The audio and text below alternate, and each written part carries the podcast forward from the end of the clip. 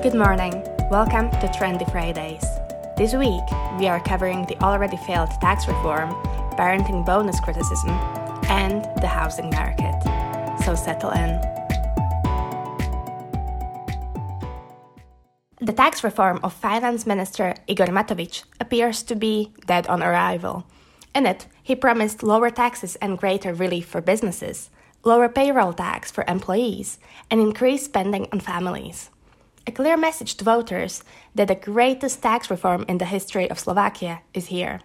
And it is so genius it can be implemented quickly and without discussion. However, not only will the reform leave the state 2.3 billion euros in fiscal deficit, but a third of the proposed reforms are unacceptable for the Freedom and Solidarity Party, or the SAS. Both SAS and For the People agree it's impossible to impose the reform in the way Matovic imagines not part by part based on the country's most urgent needs, but as a whole and within one year. The Ministry of Labour, Social Affairs and Family said they are ready to allocate 758 million euros to the parenting bonus scheme planned for 2023. But both the sum and the scheme have been disputed. Parenting bonus offers pensioners extra tens or hundreds of euros every month based on how many children they raised and how much those children earn. According to Labour Minister Milan Krajniak, it would be financed from savings in the Social Insurance Agency, more efficient insurance collection, and hospital debt clearance, among others. But the Council for Budget Responsibility said the sum of money has already been allocated elsewhere in the state budget, and that they do not consider the proposed finance options of Krajniak viable. Instead, the real cost of the parenting bonus might reach a billion euros, which will have to be financed by debt. In the long run, this strategy may prove to bankrupt the country.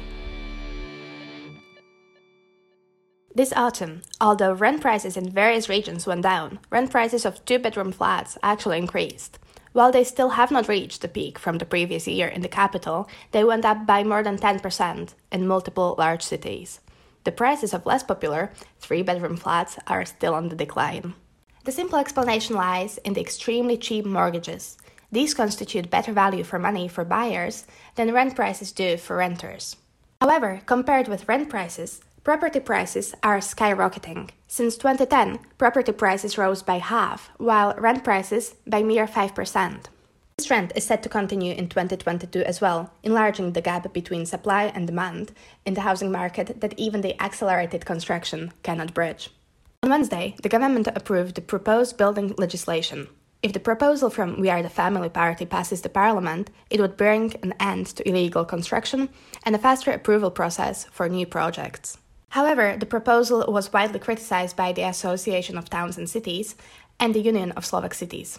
They said the proposal lacks in professionality and quality and it endangers the competency of cities and municipalities as well as the rights of residents to influence the quality of life in their own city.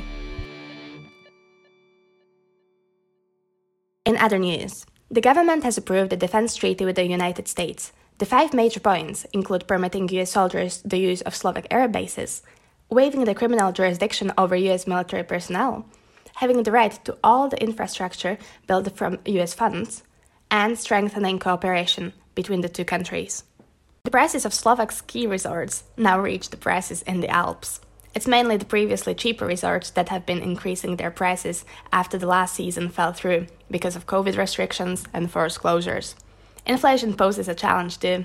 You can now find yourself paying 50 euros in Jasna or on Štrbské pleso. Tatry Mountain Resorts, a company that owns ski lifts and hotels in High Tatras and Jasna, said 2021 has been their worst year on record. They missed out on the winter season, and the government compensation could not cover the losses.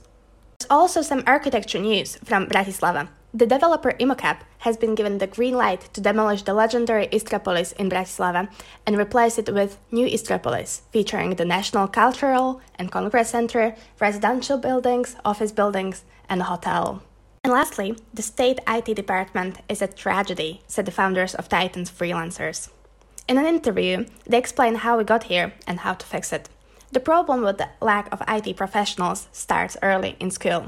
They say that education in cybersecurity should start in primary school, as children are already exposed to the dangers of technology and the internet. High school IT education should contain a wider range of subjects than just coding, and universities, well, they seem to be stuck in the past, unable to keep up with the fast moving digital world.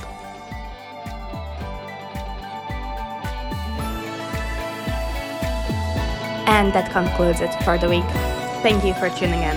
My name is Simi Borowska, and I'll see you next week.